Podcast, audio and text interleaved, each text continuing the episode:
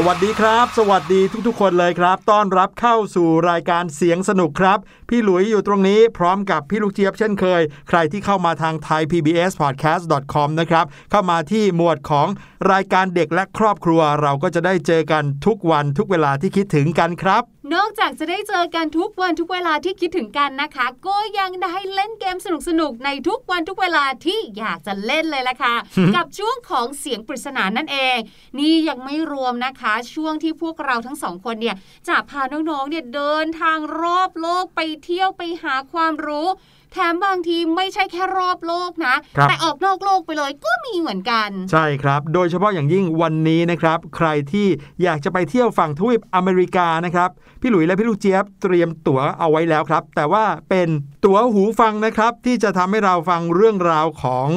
สถานที่น่าทึ่งในประเทศหนึ่งทางอเมริกาใต้ครับ แต่ว่าตอนนี้มาฟังเสียงปริศนากันก่อน เสียงปริศนาในวันนี้พาน้องๆไปฟังเสียงดนตรีครับ แต่สิ่งที่เราอยากจะถามน้องๆก็คือ เสียงดนตรีที่น้องๆกำลังจะได้ฟังนี้นะครับ เป็นเสียงของเครื่องดนตรี กี่ชนิดมีอะไรบ้าง ลองฟังดูครับ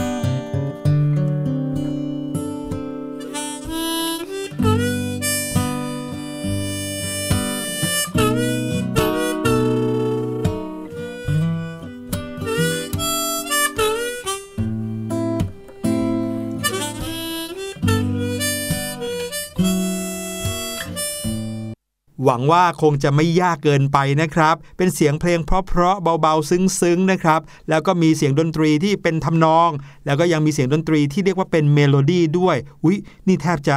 เฉลยแล้วนะเนี่ย แต่เชื่อว่าไม่ยากเกินความสามารถของชาวเสียงสนุกแน่นอนครับเดี๋ยวเราจะกลับมาเฉลยกันนะครับ แต่ว่าตอนนี้พาน้องๆไปเที่ยวก่อนครับพี่ลูกเจี๊ยบ พี่ลูกเจี๊ยบอยากจะเปลี่ยนใจจังเลยพี่หลุยทำไมครับ ก็พอพี่ลูกเจี๊ยบเห็นสะพานแล้วเนี่ยไม่กล้าเดิน พี่ลูกเจี๊ยบเนี่ยยิ่งเป็นคนกลัวความสูงอยู่ด้วยอะแหมพี่ลูกเจี๊ยบน้ำหนักเบาแค่นี้เอง เดินไปเนี่ยไม่ทำให้สะพานหนักจนกระทั่งเสียหายไปหรอกครับ แต่สะพานนี้ก็อยู่มาเป็น 500 กว่าปีแล้วนะพี่หลุยอุ้ยจริงเหรอ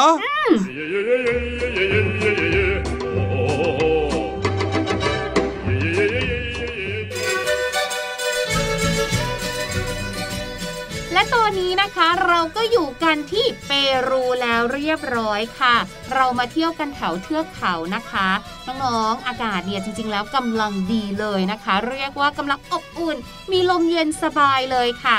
ด้านหน้าของเราเนี่ยนะคะ อย่างที่น้องๆเห็นเลยค่ะ ก็คือสะพานแหมมันก็ไม่เชิงเป็นสะพานแขวนเนาะแต่มันอืมก็คือแขวนจริงๆแหละค่ะครับเพราะว่ามันแขวนเอาไว้จากฝั่งหนึ่งไปยังอีกฝั่งใช่หนึ่งแล้ว ถูกต้องและที่เห็นเนี่ยนะคะ ก็ทำมาจากเชือกซะด้วยค่ะครับใครผมพร้อมจะไปก่อนเชิญเลยค่ะ โอ้โห พี่ลูกเจี๊ยบ มองซ้ายมองขวาเนี่ยไม่มีใครแล้วครับ มีแค่เราสองคนไปกันเลยดีไหมอืมก็ได้โอ้ยอะระหว่างที่เดินทางไปนะคะเพื่อให้พี่ลูกเจี๊ยบเนี่ยไม่กลัวมาก พี่ลูกเจี๊ยบก็ต้องพูดไปด้วย ดีครับ แต่ว่ามีอีกวิธีหนึ่งนะครับ พี่ลูกเจี๊ยบก็คือมองออกไปไกลๆครับ อย่ามองลงไปข้างล่าง เขาว่ากันว่าคนที่กลัวความสูงเนี่ย ถ้าก้มลงไปมองข้างล่างเห็นความสูงเนี่ยจะยิ่งกลัวจนกระทั่งขาสั่นพับๆๆๆเลยละครับ อื้อหือ จะไม่ให้ขาสั่นได้ยังไงล่ะคะพี่หลุยสะพานอันนี้เนี่ยนะคะ เนี่ยพี่ลูกเจี๊ยบยืนแค่ตรงริมตรงนี้นะ มองลงไปเนี่ยข้างล่างเนี่ยเรียกว่ามีแต่แม่น้ำที่ไหลผ่านอื้อหือส่วนสูงสูงๆที่ขนาบขึ้นมาเนี่ยก็เรียกว่าหุบผาได้เลยล่ะค่ะใช่คือมันลึกมากเลยนะพี่หลุยคือถ้าพี่ลูกเจี๊ยบร่วงลงไปเนี่ยเจอกันที่ดาวแมวเลยนะคะอืมแต่ว่าพี่ลูกเจี๊ยบครับสะพานเนี้ยถึงแม้จะเป็นสะพานเชือกนะครับที่ห้อยจากฝั่งนู้นมาฝั่งนี้ แต่ก็ดูจะทนอยู่เหมือนกันนะครับ ดูสิ ลักษณะแบบยังใหม่เอี่ยมอยู่เลยอะไหนว่าอยู่มา 500 ปีแล้วไง โอ้ใช่ใช่พอพูดถึงเรื่องนี้นะ พี่ลูกเจี๊ยบก็มีเรื่องเล่าเลยแหละคือสะพานอันเนี้ยอยู่มา 500 ปีแล้วจริง ๆ ค่ะ เรียกว่ามีอยู่ตั้งแต่สมัยชุมชนชาวอินคาเลยค่ะ อืม ซึ่งสะพานอันนี้เนี่ยนะคะอย่างที่พี่ลูกเจี๊ยบบอกค่ะว่า อยู่เนี่ยนะคะเหนือแม่น้ำแม่น้ำหนึ่งแม่น้ำที่เราเห็นนี้คือแม่น้ำอาปูริมักค่ะ ทุกปีนะคะ พอถึงฤดูใบไม้ผลิค่ะ บรรดาชุมชนต่างๆ เนี่ยเขาจะมารวมตัวกันทำอะไรรู้ไหม มาเล่นกีฬากันเหรอครับ เดี๋ยวโดดน้ำอย่างเงี้ยเหรอคะไม่ใช่สิเขาจะมารวมตัวกัน ในพิธีกรรมสร้างสะพานโอ้ก็คือสะพานอันเนี้ยแหละค่ะ ด้วยความที่ว่ามันก็จะเก่าไปเรื่อยๆ ใช่ไหมคะใช่โดนลมโดนฝนอะไรต่างๆ นานาเนี่ย แต่เนี่ยคือสะพานเดียวที่จะช่วยเชื่อมชุมชนทั้งสองฝั่ง ให้ไปมาหาสู่กันได้อืมดังนั้นค่ะ ทั้งสองชุมชนเนี้ยเขาก็เลยตกลงกันว่าโอเค พอถึงฤดูใบไม้ผลินะ ในช่วงเลิกษ์งามยามดี เราทั้งสองชุมชนจะมารวมตัวกัน เพื่อที่จะซ่อมสะพานครับด้วยความที่สะพานเนี่ยทำมาจากเชือกใช่ไหมใช่เขาก็จะช่วยกันเหมือนกับว่าขึงเชือกใหม่มเชือกที่ว่าเนี่ยเพื่อความแน่นหนาและแข็งแรงก็ไม่ใช่แบบ เส้นเล็กๆ บางๆ ที่เราเคยเห็นเลย เพราะว่า เชือกของเขาเนี่ยนะคะ มีความยาวกว่า 30 เมตร ครับ แล้วก็หนาพอๆที่จะแบบว่าเรียกว่าดึงโค่นต้นไม้ล้มต้นหนึ่งได้เลยอะอืมหนามากดูจากความอ้วนของเชือกแล้วนะพี่ลูกเจี๊ยบ พี่หลุยว่าเชือกนี้นะครับ น่าจะมีความใหญ่พอๆกับต้นไม้ต้นหนึ่งเลยอะๆ ถูกต้องค่ะ คือเขาเนี่ยก็ช่วยกันที่จะแบบเหมือนรักษาสะพานอันเนี้ยให้ได้มากที่สุด แล้วการซ่อมสะพานของเขาเนี่ยนะคะ ใช้เวลาถึง 3 วันเลยนะครับ ใน 3 วันเนี้ยเขาก็จะซ่อมสะพานกันไป มีการสวดมนต์กันไป มีการเฉลิมฉลองแบบเนี้ยค่ะ นั่นก็เลยเป็นเหตุผลว่าทำไมสะพานที่เรายืนอยู่ตรงนี้ ถึงยังคงเป็นสะพานที่ใหม่เอี่ยมอยู่ตลอดเวลาอืมถึงแม้ว่าจะมีอายุมาตั้ง 500 ปีแล้วใช่เพราะว่าเขาซ่อมกันทุกปีนี้เอง ถูกต้องค่ะโอ้นี่ทำให้พี่หลุยเนี่ยนึกถึงของเล่นที่บ้านเลยอะ อยู่มายังไม่ถึง 6 เดือนเองสภาพเก่าจนกับจนพังหมดแล้วอืมไม่มีใครซ่อมไม่มีใครดูแลไงเออนี่แสดงว่าถ้าเกิดว่าเราใช้เขาอย่างทนุถนอมนะครับ แล้วก็รู้จักที่จะซ่อม รู้จักที่จะทำความสะอาด หรือว่าดูแลเขาเขาก็จะยังคงใช้ได้ จะบอกว่าด้วยความเป็นสะพานเชือกที่ข้ามระหว่างลำธารแล้วก็หุบเหวเนี่ยนะครับค่ะทำให้ จำเป็นที่จะต้องมีความแข็งแรงทนทานมากๆครับอืมเพราะนั่นหมายถึงชีวิตเลยถ้าเกิดว่ากำลังเดินเดินๆอยู่แล้วเกิดไม้หักเชือกขาดอืมร่วงลงไปเนี่ยน้องๆ คงจะเห็นในหนังผจญภัยหลายเรื่องนะค่ะที่เขามีภาพของสะพานที่แขวนเชือก เสร็จแล้วคนก็ร่วงลงไปได้ง่ายๆเนี่ยนะฮะใช่ไม่เลยอย่างเราอย่างเงี้ยอยู่ฝั่งนี้ใช่ไหมคะปกติแล้วสะพานที่เป็นสะพานเชือกขึงเนี่ย มันจะมีแนวความโค้งอะ่ะอืมโค้งลงใช่ไหมคะอืมทำให้เรามีความรู้สึกว่า มองไปแล้วเอ้ยมันดูเหมือนไม่ไกล ใช่ แต่จริง ๆ แล้วสะพานที่เรายืนอยู่เนี่ยนะคะ เป็นถนนอินคาอันยิ่งใหญ่ เพราะว่าเขาสร้างขึ้นในสมัยจักรวรรดิอินคาไงครับ เจ้าถนนสายนี้ค่ะ มีความยาวเนี่ยนะคะ อะให้พี่หลุยเดาดีกว่า อืมถ้ามองจากนี้ไปนะครับ ก็ให้สัก 20 เมตรอะวายเนี่ยสี่หมื่นกิโลเมตรเอ้ยเดี๋ยวเดี๋ยวเดี๋ยวเดี๋ยวอ๋อหมายถึงถนนทั้งเส้นนี้ใช่ไหมใช่อ๋อถ้างั้นก็ต้องเป็นกิโลเมตรอยู่แหละโคตราวไปเค่ะ ครับเนี่ยผม แล้วก็สะพานนี้เป็นส่วนหนึ่งของถนนเส้นนั้นนะ ถูกต้องค่ะ ก็อย่างที่บอกค่ะว่า เจ้าสะพานอันนี้เนี่ยนะคะ เชื่อมอาณาเขตอันไพศาลค่ะ ด้วยเส้นทางที่เรียกว่าถนนอินคาอันยิ่งใหญ่เขาเชื่อมชุมชน ที่เคยตั้งอยู่โดดเดี่ยวเนี่ยแหละเข้าด้วยกัน ประโยชน์ของมันคืออะไรก็เลยทำให้บรรดาทหารเอ่ยคนส่งสารเอ่ยชาวเมืองทั่วไปเอ่ยสามารถเดินทางไปทั่วจักรวรรดิไปมาหาสู่กันได้ อืมนี่แสดงว่าทุกวันนี้ถ้าเกิดว่าคนจากฝั่งหนึ่งส่งของไปหาคนอีกฝั่งหนึ่งเนี่ยก็ต้องมีการข้ามสะพานนี้นะใช่หรือแม้แต่บุรุษไปรษณีย์ที่จะส่งจดหมายก็ต้องข้ามสะพานนี้เหมือนกันม โอ้โห นั่นก็เลยเป็นความจำเป็นเลยล่ะครับน้องๆที่สะพานนี้จำเป็นต้องแข็งแรงมากๆเลย ลองนึกถึงสมัย 500 ปีที่แล้วนะ ที่ชนเผ่าอินคามีอารยธรรมที่ใหญ่โต งดงามเจริญรุ่งเรือง สะพานนี้ก็มีอยู่ แต่ทุกวันนี้อารยธรรมอินคาหายไปหมดแล้ว แต่ก็ยังเหลือสะพานนี้อยู่ครับ ใช่ค่ะ และในปี 2013 นะคะ เจ้าสะพานนี้สะพานที่ชื่อว่าสะพานเกสวาชากาเนี่ยก็ได้รับการขึ้นทะเบียนเป็นมรดกทางวัฒนธรรมที่จับต้องไม่ได้ของมนุษยชาติจากองค์การยูเนสโกด้วยค่ะอืมคือยูเนสโกเนี่ยเขาก็ให้เหตุผลค่ะว่า ในขณะที่จักรวรรดิของอินคาถูกทำลายไปแล้วเรียบร้อยใช่ไหมสิ่งที่ถูกทิ้งไว้ข้างหลังเนี่ยแน่นอนก็คือ วัฒนธรรมของผู้คนในระดับหมู่บ้านอืมซึ่งเขาได้สร้างสะพานนี้ขึ้นมา และยังช่วยกันรักษาสะพานนี้ด้วยภูมิปัญญาแบบเดิมของเขาอยู่อืมดังนั้นความรู้ภูมิปัญญาอันเนี้ยค่ะ เป็นสิ่งที่จะต้องรักษาเอาไว้มาก ๆเลย สมควรแล้วละครับที่จะเป็นมรดกของโลกนี้นะครับอืมใครที่ได้มีโอกาสเดินทางไปประเทศเปรูนะครับ ที่อยู่ในเทือกเขาแอนดิสนะครับ ในช่วงที่มีการเปิดประเทศแล้ว สามารถไปมาหาสู่กันได้หลายประเทศแล้ว ก็ไม่ควรพลาดที่จะไปที่สะพานแห่งนี้ครับ ใช่ และที่สำคัญนะคะ พี่ลูกเจี๊ยบว่าหนึ่งเรื่องที่น่ารักมาก ๆ เลยก็คือ เรื่องของการ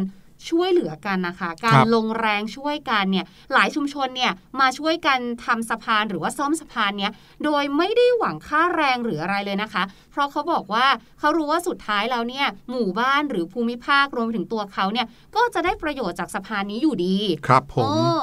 จากเรื่องของสะพานสมัยเก่าแล้วนะครับ พี่หลุยว่าเราสองคนบินข้ามไปยังฝั่งอเมริกากันดีกว่าครับ พี่ลูกเจี๊ยบ จะพาน้องๆนะครับไปฟังเรื่องราวของสะพานสมัยใหม่กันบ้าง เมื่อกี้นี้พี่ลูกเจี๊ยบพูดว่าสะพานเชือกนี้เป็นสะพานที่แขวนจากซ้ายไปขวา จากหมู่บ้านหนึ่งไปอีกหมู่บ้านหนึ่งใช่ไหม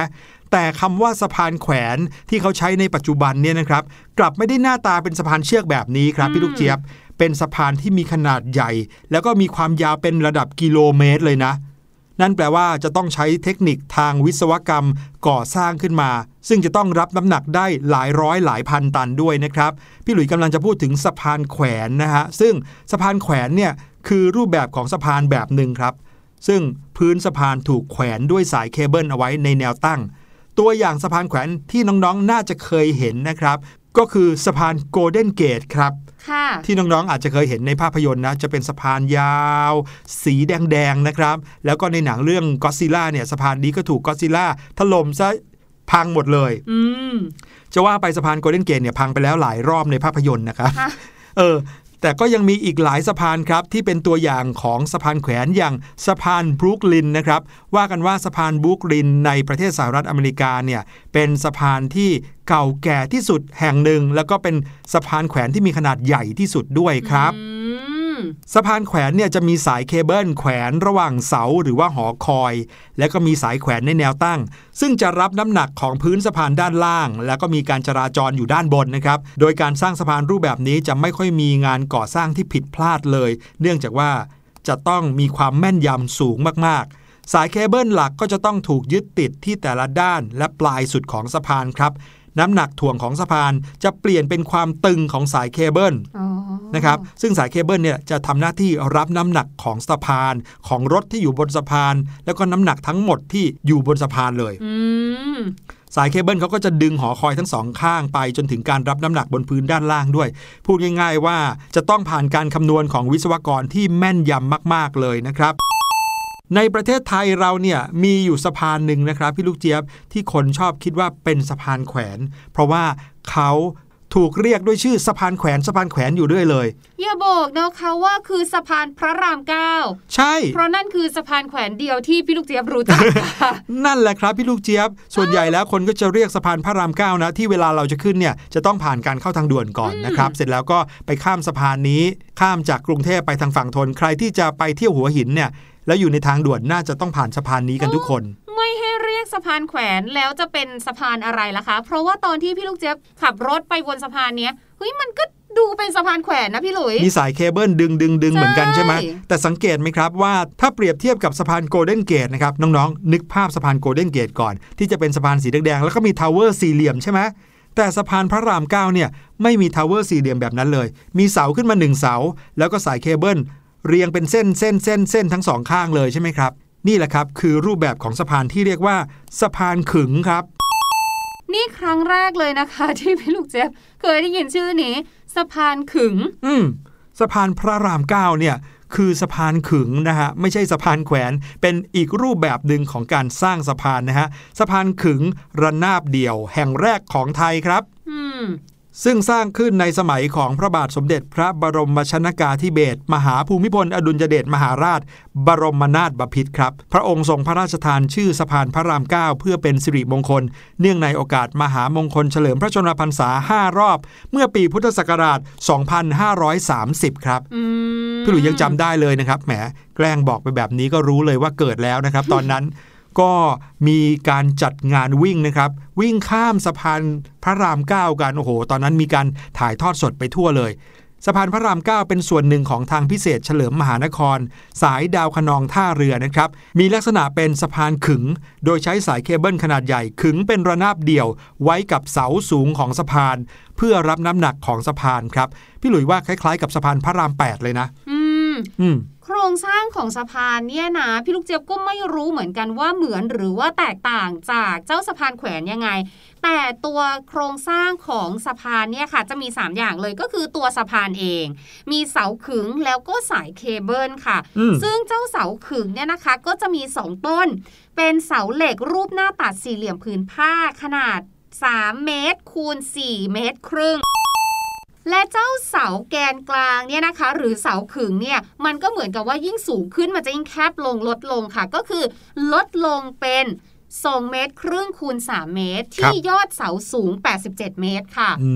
มเสาขึงนี้นะคะจะทำหน้าที่ยึดแล้วก็รับแรงดึงจากสายเคเบิลแล้วก็ถ่ายน้ำหนักลงสู่เสาตอหม้อค่ะ ภายในเนี่ยก็มีบันไดด้วยนะ แล้วก็มีลิฟต์ค่ะ เพื่อให้บรรดาช่างซ่อมบำรุงเนี่ยเขาขึ้นไปดูตรวจสอบอะไรได้อืมพี่หลุยชอบมากเลยนะ ตอนที่เรานั่งรถข้ามสะพานตอนที่คุณพ่อขับผ่านเนี่ยนะครับอืมโดยเฉพาะอย่างยิ่งถ้าเป็นสะพานข้ามแม่น้ำใหญ่ ๆ แบบเนี้ยโอ้โหจะรู้สึกตื่นตาตื่นใจมากแล้วก็ยาวมากๆด้วย ค่ะ อืม นี่ก็คือเรื่องราวของสะพานนะครับที่เราเอามาฝากน้องๆ ไม่ว่าจะเป็นสะพานเก่าแก่ ตั้งแต่ 500 ปีที่แล้ว หรือว่าสะพานที่เราสร้างกันในยุคสมัยใหม่นี้นะครับถ้าเกิดว่าใครสนใจในเรื่องของการสร้างสะพานขนาดใหญ่เนี่ยน้องๆจะต้องเรียนในสายวิศวกรรมศาสตร์นะครับซึ่งก็คงจะมีเรื่องอะไรน่าตื่นเต้นรอน้องๆ อยู่แน่นอนเดี๋ยวเราทั้งสองคนกลับบ้านกันดีกว่า ให้น้องๆ อยู่กับเพลงเพลงนี้ก่อนนะครับ แล้วเดี๋ยวภาษาอังกฤษจากเพลงจะมาฝากน้องๆ หลังจากเพลงนี้เพลงที่มีชื่อว่า อดทน อดกลั้นครับ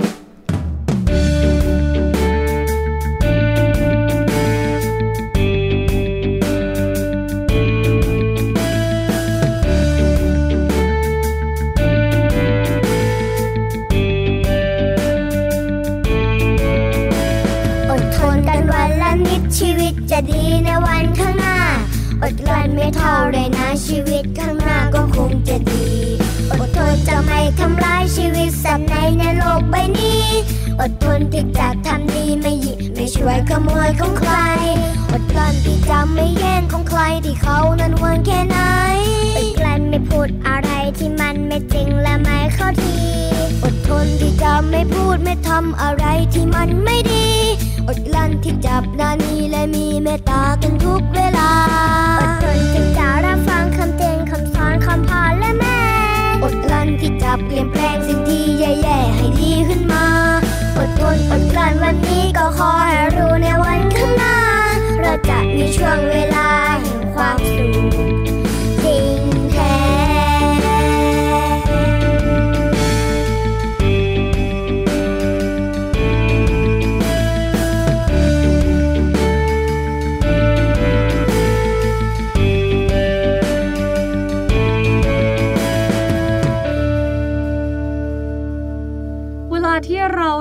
ากจะบอกให้ใครเนี่ยอดทนไว้ อดทนอดกลั้นมันเอาไว้ฮึบฮึบหน่อยเนี่ยนะ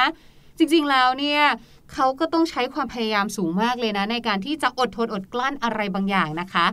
แล้วถ้าเกิดว่าเราเนี่ยเกิดมีเพื่อนเป็นชาวต่างชาติ หรือเราอยากจะฝึกภาษาอังกฤษของเราล่ะคะ เราอยากจะให้เพื่อนเนี่ยฮึบฮึบเอาไว้นะเธอ อย่าเพิ่งยอมแพ้ เราจะบอกกับเขาได้ว่าอย่างไรบ้างสำนวนนั้นนะคะก็คือ hang in there hang in there h a n g hang นั่นเองค่ะ ที่แปลว่าแขวนนั่นแหละ hang in there นะคะ เป็นสำนวนค่ะ เอาไว้ใช้เวลาที่เรา อยากจะบอกกับใครว่า อดทนไว้นะเพื่อน อย่าเพิ่งยอมแพ้นะจ๊ะ อย่างเงี้ยเป็นต้นค่ะ hang in there everything is going to be okay อดทนไว้นะ อีกนิดเดียวเอง ทุกอย่างมันก็จะโอเคจะดีขึ้นแล้ว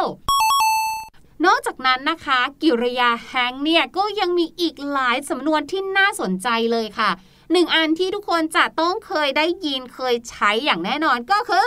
hang out อืมอ่าใช่ไหมคำนี้คุ้นมาก ๆ เลย ถูกต้องค่ะบางทีเราใช้ทับศัพท์เลยนะ บอกว่าอ้าววันนี้ไม่ได้อยู่บ้านหรอกเหรอ อ๋อ ว่าจะไปแฮงเอาท์กับเพื่อนหน่อยอะอย่างเงี้ย เราครัก็บจะบอก เฮ้ย โควิด ไม่ดีนะห้ามนะคะห้ามห้ามห้ามห้ามกักตัวกักตัว H A N G hang เว้นวรรคนะคะ O U T out hang out ก็คือการที่เราเนี่ยไปใช้เวลาอยู่กับเพื่อนหรือใครบางคนนั่นเองค่ะ ยกตัวอย่างเช่นนะคะ Let's hang out at my house tonight Let's hang out at my house tonight นะคะ นี่นี่คืนนี้มาเที่ยวบ้านเราเปล่า พี่หลุยส์ก็เลยบอกว่า no no ครับ พี่ลูกเจี๊ยบไม่ไป เพราะว่าตอนนี้จะต้องรักษาระยะห่างครับ ใช่ ช่วงนี้นะคะ ยิ่งรักกันยิ่งต้องห่างกันเลยนะคะอืมต่อมาค่ะอีกหนึ่งสำนวนของการใช้ hang นะคะ ก็คือ hang on a second hang on a second นะคะ S E C O N D second นะคะ แปลว่าวินาทีใช่ไหมแต่เมื่อนำมารวมในแต่เมื่อนำมารวมในสำนวนนี้ค่ะ hang on a second ก็คือ รอแป๊บหนึ่งอืม เช่น พี่หลุยเนี่ยนะ บอกว่าโอ้ยพี่ลูกเจี๊ยบเสร็จหรือยังพี่หลุยเนี่ยนะ อยากจะใช้ห้องน้ำจะแย่อยู่แล้วพี่ลูกเจี๊ยบก็บอกว่าโอ้ยพี่หลุย hang on a second แป๊บหนึ่งนะใกล้เสร็จแล้ว อย่างเงี้ยค่ะอืมครับผม และ hang อันสุดท้ายนะคะก็คือ hang up hang up ซึ่งบางทีเนี่ยเราอาจจะได้ยินการลิงก์เสียงนะคะเป็น hang up งองูค่ะ hang up อย่างเงี้ยก็ได้เหมือนกัน คือตัวเดียวกันนะคะ h a n g hang เว้นวรรค u p up ค่ะ hang up เนี่ยก็คือการวางโทรศัพท์ หรือว่าภาษาพูดเขาเรียกการวางหูโทรศัพท์วางสาย อย่างเงี้ยค่ะอืมเช่นอะไรเนี่ย don't hang up on me เฮ้ย เวลาที่โกรธกันโมโหกันเนี่ย อย่าวางสายใส่กันสิ don't hang up on me วันนี้นะครับกับคำศัพท์คำว่าแหงนะครับ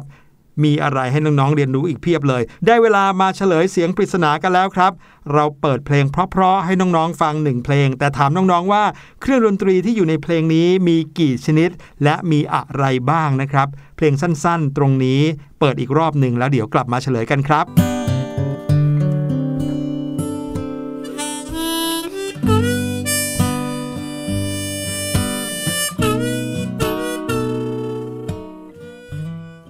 และเพลงเมื่อกี้นี้นะครับ มีเครื่องดนตรีอยู่ทั้งหมด 2 ชนิดครับ ซึ่งก็ประกอบไปด้วยเครื่องดนตรีชนิดแรกที่ดังมาก่อนเลยคือกีตาร์ครับ และเมโลดี้ของเพลงนี้ก็คือเครื่องดนตรีที่เรียกว่าฮาร์โมนิกาหรือว่าเมาท์ออร์แกนนั่นเองครับ มันเป็นยังไงอะคะพี่หลุย ลักษณะเป็นแท่งสี่เหลี่ยมไงครับ แล้วก็จะมีรูอยู่บนแท่งนั้น เวลาที่เราจะทำให้เขามีเสียงแล้วก็เอาปากไปประกบ แล้วก็เป่าหรือว่าดูดเข้านะครับ ก็จะมีเสียงที่แตกต่างกันครับมีใครตอบถูกกันบ้างหรือเปล่าครับ คราวหน้าพี่หลุยและพี่ลูกเจี๊ยบจะมีเสียงปริศนาอะไรสนุกๆมาฝากก็อย่าลืมติดตามวันนี้ ลาไปก่อนแล้วหมดเวลา สวัสดีครัสบวัสดีค่ะ สบัดจินตนาการสนุกกับเสียงเสริมสร้างความรู้ในรายการ